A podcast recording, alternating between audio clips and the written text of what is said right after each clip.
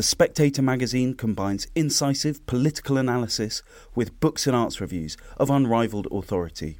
Subscribe today for just twelve pounds and receive a twelve-week subscription in print and online, plus a twenty pounds Amazon gift voucher, absolutely free.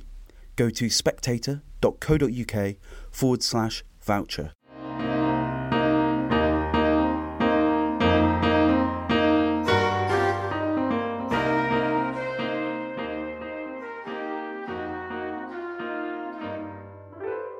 Hello, I'm Sam Holmes and welcome to Spectator Out Loud.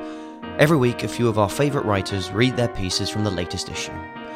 This week, we'll hear from Douglas Murray on the political fate of the U S Vice President Kamala Harris, Mary Wakefield on her experiences during Storm Arwen and the subsequent media coverage, and Peter Hitchens on his fears regarding the future of the city of Oxford. First up, Douglas Murray. Does Kamala Harris deserve to be vice president? Is it rude to refer to the vice president of the U S A as the world's most famous diversity hire? Possibly, but it is the same with so many things that are true. You needn't take my word for it. Joe Biden made his selection priorities clear when he was confirmed as his party's nominee last year. He immediately declared that his search for a running mate was going to focus on non-white women. And in some ways it was a savvy move. Like John McCain in two thousand eight, he knew that the U S press might not thrill to a ticket made up of a couple of white, male, soon-to-be octogenarians. Yet the decision left him with a relatively small list of qualified people to choose from. It would be the same if he'd decided that his running mate had to be a gay. It inevitably shrinks the talent pool and turns the focus from aptitude to identity.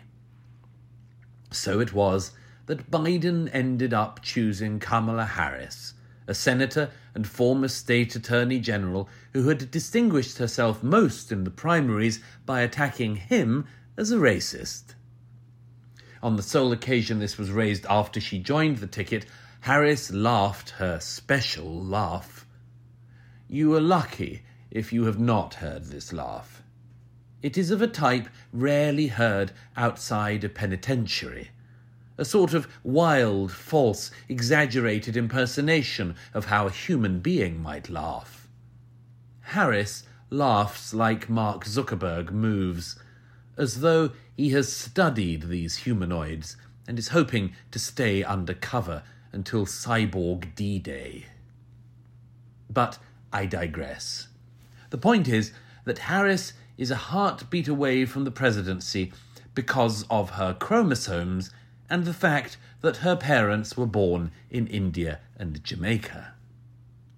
Plenty of firms and companies across the Western world have been engaging in similar practices. Indeed, there is hardly a field in which the concept of diversity hires is not now an issue. And again, it makes a certain sense. In increasingly multiracial countries, it is awkward to see, for instance, a board that is overwhelmingly or solely white. Take the Guardian's media group.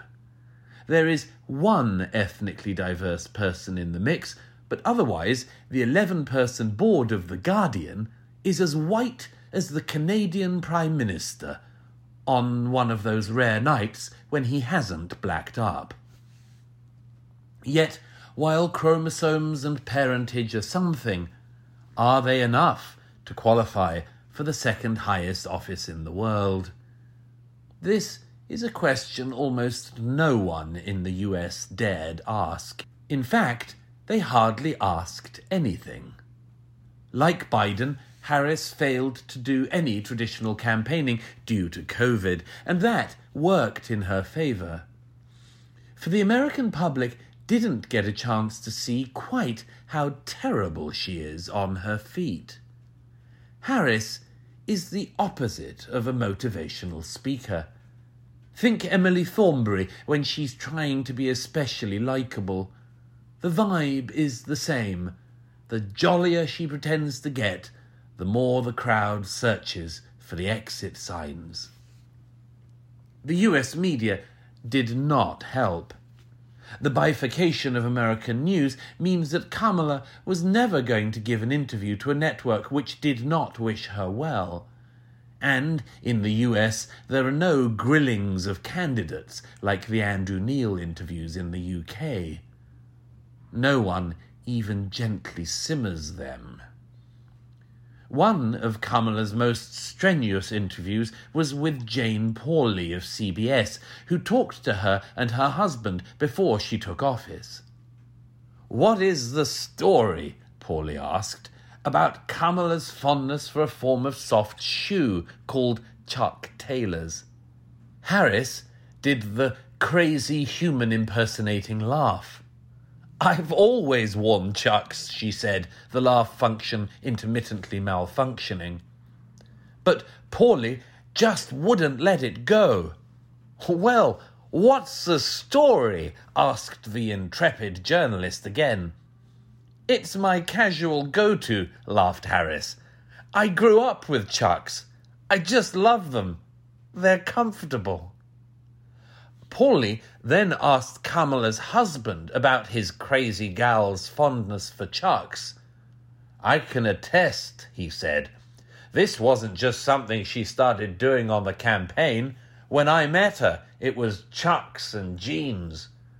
Pauley realised she had landed the big one, the belter, the one that would secure her the Pulitzer. "What did it say to you?" she asked him.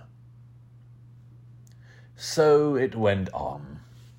Thanks to Pauley and the rest of the mainstream American media, by the time Harris arrived into office, U S voters knew more about their vice president's taste in soft shoes than they did about any of her views, foreign or domestic. The effect is starting to show. During the early months of the administration, Harris seemed to do nothing other than stand in a mask to the rear of the president as he was peregrinating at whatever podium he found himself behind. Now her opinion ratings have been tanking even faster than his. They recently sank to twenty-eight percent, which is the lowest approval rating of any vice president since polling began. And just think of the competition. In part, this may be because she has been given the thankless task of trying to stop the flow of illegal migrants across the southern border, but it is also because she appears incapable of doing anything. Harris's staff have been flooding out of the vice president's employment as fast as the migrants have been flooding into the country. Most of her top team have deserted in despair. Those who remain are said to be exasperated at the sheer dysfunction of the vice president's office. There is now open talk of replacing her mid-term. But the Democrat Party being what it now is, the name that has been thrown around to replace her is Pete Buttigieg. The Transportation Secretary doesn't seem to have much competency at being Transportation Secretary, but he is gay. And this, too, is qualification enough for at least one role in the Biden cabinet, meaning that all those American households suffering supply chain issues can console themselves that although the cost of basic household goods keeps going up, at least the person responsible isn't a homophobe. Somewhere in the midst of all this, there seems to be a lesson to be drawn. If only someone could find it. That was Douglas Murray. Next up, it's Mary Wakefield. If, in the days after Storm Arwen, the north of England began to suspect that the south didn't much care about it, that suspicion has by now hardened into assert. Many thousands of homes in the north and in Scotland still have no power. And as I write this, Storm Barra has just arrived, with forecasts of eighty mile an hour gales and eight inches of snow. In the south, there's excitement about the weather. Man the barricades and the possibility of a white Christmas. In the north, there are elderly men and women, exhausted, hanging on day after dismal day in the bitter dark. The village in Northumberland, where I grew up, has now been without electricity for twelve days. No heat, no light, no access to the news. But Northern Powergrid have laid on a fish and chip van by the village hall, between five and six p.m. only. I was at home up north when Arwen hit, with four octogenarians. Five, if you count the spectral presence of my late godmother, whom we'd gathered to remember. I consider it a tribute to her that, as it turned out, we were in the actual epicentre of the storm. On Friday at about four p.m, I took the dog out for a walk and decided that the red weather warning was alarmist. "Pah," I said, "some storm," though the dog shivered and stared blindly up at the sky, like a peasant expecting divine retribution. At about eight, the dog's point was proved. I opened the back door and it slammed back against the wall as if possessed. The sky seemed suddenly full of vast hurtling shapes. Then the lights blew out and the cold set in. After forty-eight hours of cold and dark, my mum, my aunt and I fled south.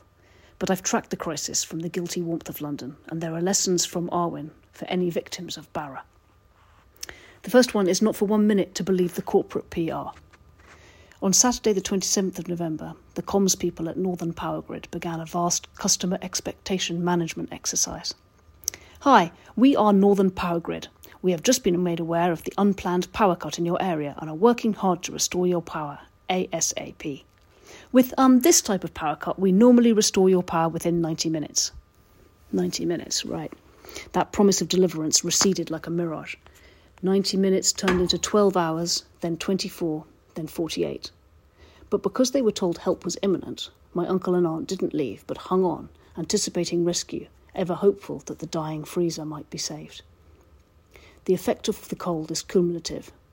Keeping people optimistic might stem the flow of complaints, but it's dangerous. All across the north, when neighbours and relatives tried to move elderly homeowners, they refused to budge. Why go when they'd been assured it was only a matter of hours before the lights went on? No one could check with Northern Powergrid, because it simply couldn't be reached. "Please only call us if there's immediate danger or you're medically dependent on electricity," it texted. I've heard even people who were on the priority register, dependent on medical electricity, were still left in the dark. On the Monday following Arwen, after three freezing days, the frail residents of Crosshill Nursing Home in Stanhope were rescued by a local fairground operator, William Henry Clark, and his son, who hooked the home up to his generator. Thank God for William Henry, and for diesel. Why wasn't the story better covered? James Kirkup, who grew up just a few miles from me, has written for The Spectator about the indifference of the south to the north. But it seems to me there's an even more depressing answer. I wonder if our problem wasn't just a lack of photo opportunities. The wind was astonishing. I remember the storm of eighty-seven, grizzled old-timer that I am, and it felt just as bad. Vast swathes of woodland fell, the sea raged, and trampolines threw, flew through the air. But this time, the most severe winds blew through the night, and there was no chance of footage. By the time my aunt and I went down to Craster harbour on Saturday to check for exciting waves, the sea was surly but undramatic. There was nothing any editor might think would make good content across social media platforms. Nothing for TikTok, which is where the kids get their news. Once you've seen one pine wood flattened, you've seen them all, I guess, and cold old people just aren't photogenic. Only two stories really cut through in the days after Arwen. One was about the sixty pub-goers trapped inside the Tan Hill Inn in the Yorkshire Dales. The pub people were fine. They had support and food. But they made the news because the snow was picturesque. And they'd been listening to an Oasis tribute band called Noasis. So that was fun. The other story was about a really fascinating crisscross pattern the storm had made by blowing cornstalks through a wire fence. As the days went by last week, I began to obsess over the stories the B B C homepage considered worth running. No room at the inn for the fact that some of their longest-serving licence purveyors were freezing half to death, but top billing for the fact that the pop group Little Mix were taking a break. The main news on a section called Around the U K was the fact that a wedding ring lost in a potato patch in the nineteen sixties had now been found. There used to be an old half-joke about a formula used to decide what stories to run. A thousand dead in an earthquake abroad equals three drowned at home. Well, here's my news formula for the twenty-first century B B C. fifty thousand frozen pensioners north of Watford equal three millennials bravely opening up about their mental health, and one wardrobe malfunction by a celebrity finalist on Strictly Come Dancing. So if you hear Barra approaching, go and charge your phone. Film something amusing flying by in the stormy sky. Make a TikTok. Perhaps if you run a care home, the residents might be persuaded to mime the lyrics from Frozen. If your power goes, there'll be no better way to get anyone to take notice. That was Mary Wakefield. And finally, Peter Hitchens. The city of expiring dreams. The destruction of Oxford continues. Only a dictator can save Oxford now. Local government simply cannot grasp how precious this marvellous, unrivalled city is, and how easy it will be to erode it into bare, dispiriting bleakness and ugliness. Any fool can see that the ancient colleges of the university must be preserved, but the setting in which they stand has no reliable defenders. It is true that her plan to put a bypass through the ancient pastures of Christchurch Meadow was defeated in nineteen sixty-eight, but that was after twenty-seven years of wrangling, during which this hideous megalomaniac scheme was actually described as indispensable. In the half-century during which I've lived in Oxford, with a few breaks, the nibbling of developers and expanders has continued without cease.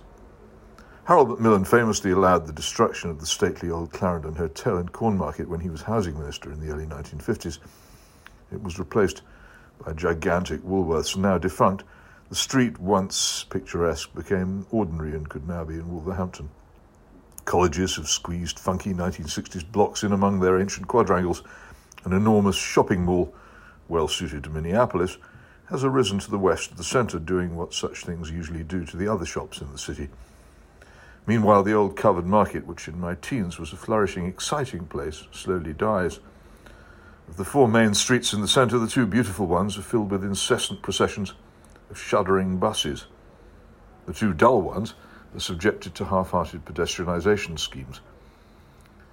And there is much more of this sort of thing, the details too numerous to describe here. With very few exceptions, new university and college buildings are Bauhaus-style cuboids, which seem to get higher as the years go by. But beyond that is a bureaucratic inability to understand the importance of scale, or of the green bowl of building-free landscape in which the city stands, or of the necessity of trees. Jan Morris, in her moving book on the city, describes the heart-stopping sight of its towers from the low hills to the west, as a brief patch of sunlight passes over the ancient stones. Go and see it while you can, is my advice.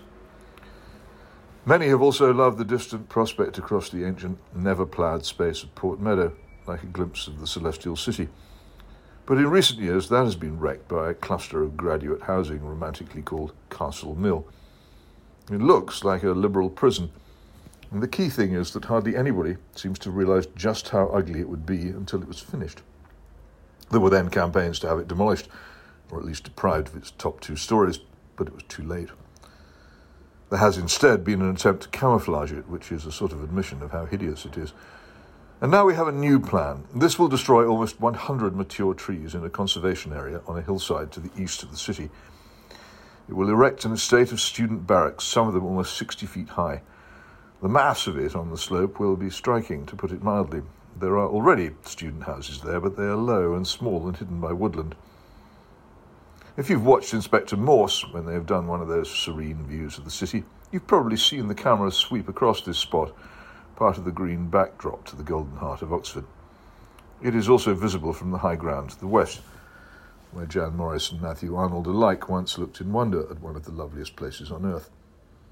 This scheme is desired by Oxford's other university, Brookes, which claims to need the extra space to house five hundred students. It is desired by the local authorities, who bow down to a local plan which alleges that Oxford needs huge amounts of new housing. It was twice rejected by the City Council, There were strong objections from those living nearby and also from the Oxford Preservation Trust, which warned of a considerable intensification of development which cannot be achieved without impacting on the Oxford views. But just as the objectors were rejoicing at a rare victory over the development monster, the proposal somehow came back to life. It was approved last month by six votes to three at a meeting of a planning review committee, which is said to be final. As the vote went through, a member of the public called out, "Castle Mill," making a direct comparison with the previous planning disaster on Port Meadow. Shall we wait to see if he is right? Shall we wait to see how it looks when the chainsaws get to work on the irreplaceable trees, when the stark massing of blocks rises amid the cranes, and another little patch of beauty is sacrificed to the god of growth? Or is it time that we understood in this country that we have in Oxford a possession beyond price, which we inherited from our forebears and should leave undamaged to our heirs? It is not ours to destroy or damage. Local government has had its chance to govern Oxford and has made a dreadful mess of it. I think it is time for central government to put such places under the rule of a kind of prefect who does not need twenty-seven years to know that a road across Christchurch Meadow is a bad idea, and who understands that some things are more valuable than money. The joke used to be that Oxford, overpowered by car factories, would become the Latin Quarter of Cowley. The threat now is that it will become lost entirely amid crowds, noise and development. Its spirit entirely vanished. That was Peter Hitchens. And that's it for this week. If you enjoyed it, please rate and review this podcast on our Best of the Spectator channel and pick up this week's issue to read more great articles like these three. Thank you for listening, and we'll be back with a special Christmas edition of Spectator Out Loud next week.